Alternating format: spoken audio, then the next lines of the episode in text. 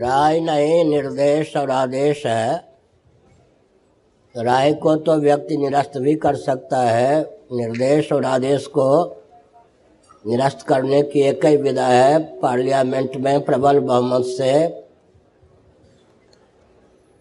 प्रस्ताव पारित करके निरस्त किया जा सकता है। वो मार्ग अभी शासन तंत्र ने विलुप्त कर रखा है।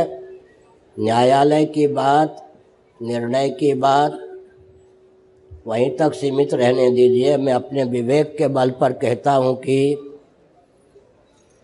अदूरदर्शितापूर्ण यह निर्णय है, निर्देश है। इसके गर्भ से शांति के नाम पर हिंदुओं के अस्तित्व आदर्श की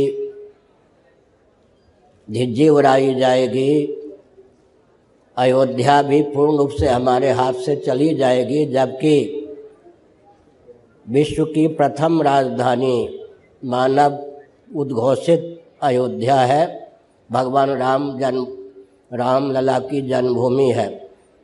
निर्णय को लेकर मैं इतना कहना चाहता हूँ, जिन लोगों से परामर्श लिया गया उच्चतम न्यायालय के द्वारा, उनमें हम लोगों का कोई स्थान नहीं था। शासन तंत्र को यह मालूम था कि यदि मैंने हस्ताक्षर कर दिया होता रामालय ट्रस्ट में, तो नरसिंह राव के शासन काल में ही अब जो प्रकल्प क्रियान्वित किया जाने वाला है वो हो गया होता। और गोवर्धन मठ पूरी पीठ की धार्मिक प्रशासनिक सीमा में अयोध्या है। हम लोगों की पूर्ण उपेक्षा की गई, हमको श्रेय नहीं चाहिए, लेकिन जो निर्णय आया है भविष्य की दृष्टि से भारत के लिए घातक है। मुस्लिम तंत्र से मेरा अनुरोध है कि वे हिंदुओं की उदारता का दुर्बलता न समझें। पारसियों पारसियों ने जिस प्रकार हिंदुओं के प्रति कृतज्ञता का परिचय नहीं दिया, कृतज्ञता का परिचय दिया है, उसी प्रकार मुस्लिम तंत्र विवेक का परिचय देकर स्वयं भूमि लेना अस्वीकार कर दे कि विभाजन के बाद के स्वतंत्र भारत में भारत के इस दिव्य स्थलों पर हम अपना अधिकार बिल्कुल नहीं मानते और कोई मस्जिद आदि बनाना, मदरसा बनाना भी उचित नहीं समझते।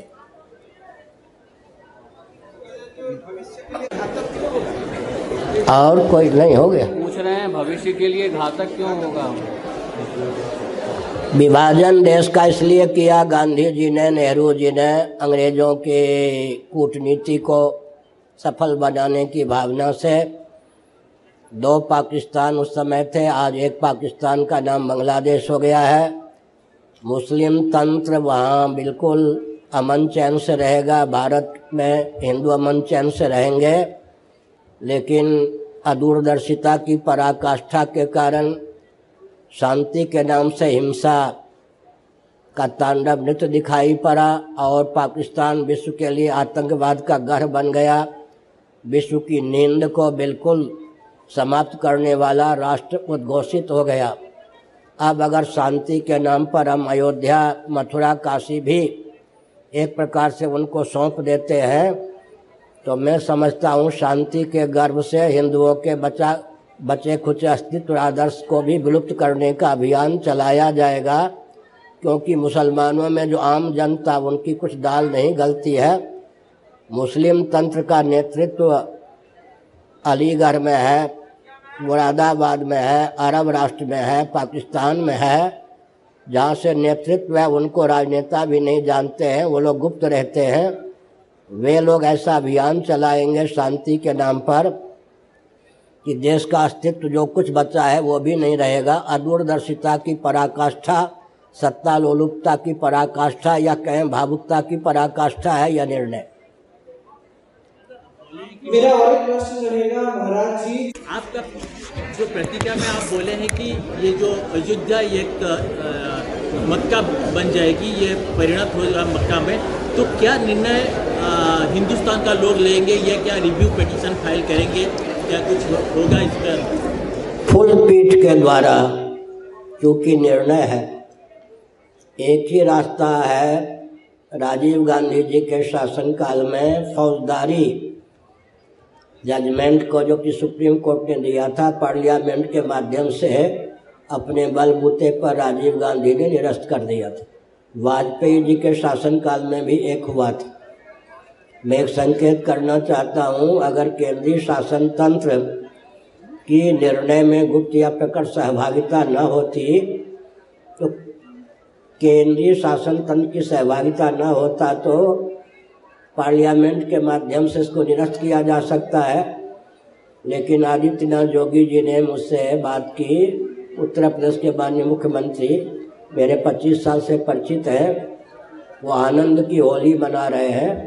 वो कहते हैं निर्णय सबसे बढ़िया हुआ तो पार्लियामेंट में जाने की आवश्यकता नहीं, इसका मतलब अंतिम निर्णय मान लिया गया। हमारे पास एक तंत्र है, आप हैं जो आप प्रतिबंधित हैं। यूट्यूब के माध्यम से मैं विश्व स्तर पर अपना संदेश व्यक्त कर रहा हूं। जो भी समर्थक हो सकते हैं हमारी बात के या विवेक के पक्षधर, मीडिया के माध्यम से वो प्रतिबंधित हैं। और दिग्गज हिंदू नेता जो कहे जाते हैं वे सब भी निर्णय के आगे अपने आप को समर्पित कर चुके हैं। ऐसी स्थिति में मुस्लिम तंत्र ने कहा है कि चौबीस तारीख को उनकी बैठक होगी, उसमें निर्णय होगा कि भूमि लेनी चाहिए या नहीं। यहाँ भी वहाँ भी संकेत दे दिया गया है। एक सुझाव है कि मस्जिद भी हो और मदरसा, सीधे अर्थ होता है कि प्रशिक्षण सैन्य बल का भी वहाँ पर हो, मदरसा के नाम पर, समझ गए। तो भविष्य बिल्कुल अंधकार में है और आसानी से मुस्लिम तंत्र को समझाया जा सकता था कि भारत के प्रति कृतज्ञता व्यक्त कीजिए। अरब राष्ट्र या बांग्लादेश या पाकिस्तान में वो क्षमता नहीं है कि तीन हिंदू को एक एक करके राष्ट्रपति बना सके। हमारी उदारता को आप दुर्बलता मत समझिए। साथ ही साथ भारत में मुस्लिम तक जितना सुरक्षित सम्मानित है उतना विश्व में कहीं नहीं है। आसानी से शासन तक समझा जा सक समझा सकता था, लेकिन यह एक बहुत बड़ी नीति हुई। इसको हिंदी में कहते हैं दूसरे के कंधे पर रखकर बंदूक चलाना, समझ गए ना। इसका अर्थ है सुप्रीम कोर्ट के माध्यम से वही निर्णय आया जो शासन तंत्र को अभिमत था। हिंदू इसलिए प्रसन्न है कि मूल स्थान हमको मिल गया, मुसलमान अंदर से इसलिए प्रसन्न है कि अधिकार न होने पर भी पाँच एकड़ भूमि हमको मिल गई अयोध्या की सीमा में, समझ गए। तो यह एक प्रकार एक प्रकार से अदूरदर्शिता की पराकाष्ठा है शांति के नाम पर।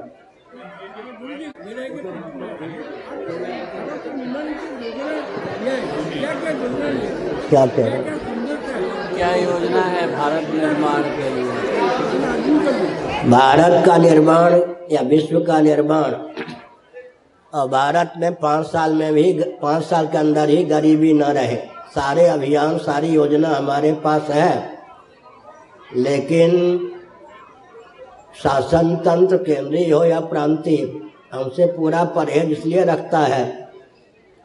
आपका ध्यान नहीं गया हो तो सुन लीजिए, आज भारत में कोई सामाजिक संगठन रहने दिया गया शासन तंत्र के द्वारा, सबको निकाल लिया गया। आज भारत में कोई सामाजिक संगठन नहीं है।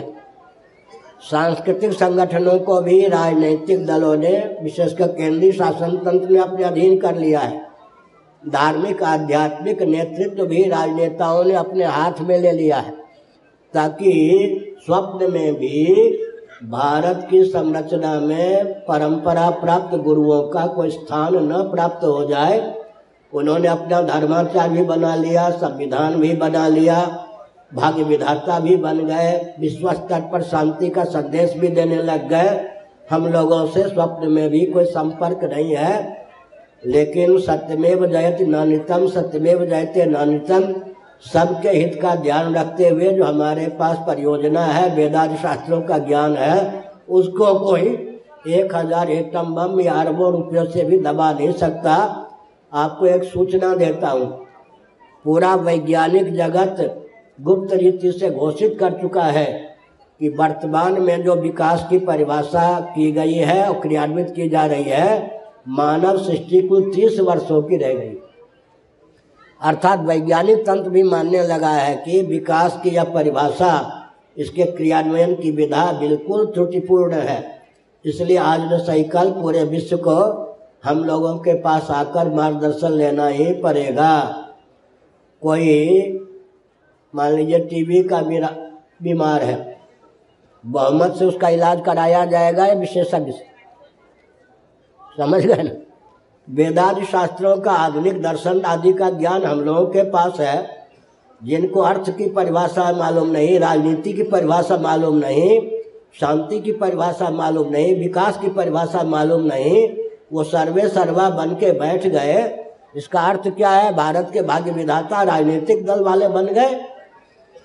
अब आप लोगों का दायित्व है कि स्वस्थ क्रांति में अपनी सहभागिता दें, लेकिन आपकी लाचारी है। मालिक जो है जिस चैनल का, वो जैसा चाहेगा आप लोगों का उपयोग करेगा। बनेगा तीन महीने की बनेगा तीन महीने की अवधि दी गई।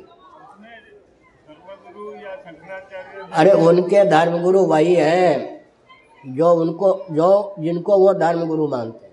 हम लोग उनके धर्मगुरु नहीं हैं राष्ट्र के, उनकी दृष्टि में। समझ गए? ये जो ये जो एंडोमेंट की बात आपने कही, अभी शायद दस दिन पहले या पंद्रह दिन पहले गवर्नमेंट ने गोवर्धन मुझे बाल सुनो आप चार महीने पहले गवर्नमेंट ने प्रसारित कर दिया न्यूज़पेपर के माध्यम से, शंकराचार्य मठ की जो जमीन श्री मंदिर समिति के नाम पर हरण कर ली गई थी वो लौटा दी गई, अब तक नहीं लौटाई। सत्य समझ गए? एंडोमेंट एक्ट से मुक्त हुआ। अब आगे विधानसभा में प्रस्ताव लगाया जाएगा या नहीं, मेरे पास सरकार की ओर से कोई सूचना या लिखित या मौखिक नहीं है। इसलिए मैं कैसे मानूं कि केवल जनमत को, लोकमत को अपने हाथ में लेने के ये कूटनीति है या वास्तविकता है। हमारी चार शाखाओं पर अराजक तत्वों का कब्जा कराया है सरकार ने। जब चाहती है तो गुंडे कहीं नहीं दिखते, वृक्ष कटवा देती है सरकार। शंकराचार्य पुरी को दबा देने का भरसक षड्यंत्र है। इस षड्यंत्र को आप लोग समझें। मैं अच्छा, मुख्यमंत्री तक किसी व्यक्ति की गति ही नहीं है। मुख्यमंत्री को भी एक प्रकार से ऐसा रखा गया है, सर्वे सर्वा कोई और ही बन गया है। समझ गए? उनके दूध तो आपके पास आते हैं, हम मेरे पास बच्चे के समान बैठे थे। इसका मतलब क्या हुआ? वो मेरी बात सुनेंगे। चुनाव लड़ने के पहले मोदी जी आए थे, पैंतालीस मिनट में केवल दो वाक्य बोले थे, बाल गोपाल के समान बैठे थे। उनको मालूम है अर्थशास्त्र, राजनीति, सब में हम लोगों की गति है। समझ गए? और मेरे पास एक एक घंटा अमित शाह जी बैठे हैं, लेकिन वो बैठते हैं जो राजनेता, वो गुरु बनाने के लिए नहीं, वो शिष्य बनाने के लिए। मैं शिष्य बनने के लिए उन लोगों का आया नहीं। सीधी बात, इन राजनेताओं को कोई अपने शिष्य मान ले या भक्त मान ले, बहुत विचित्र बात। ये कहीं भी आते हैं तो अपना प्रभाव डालने के लिए। समझ गए?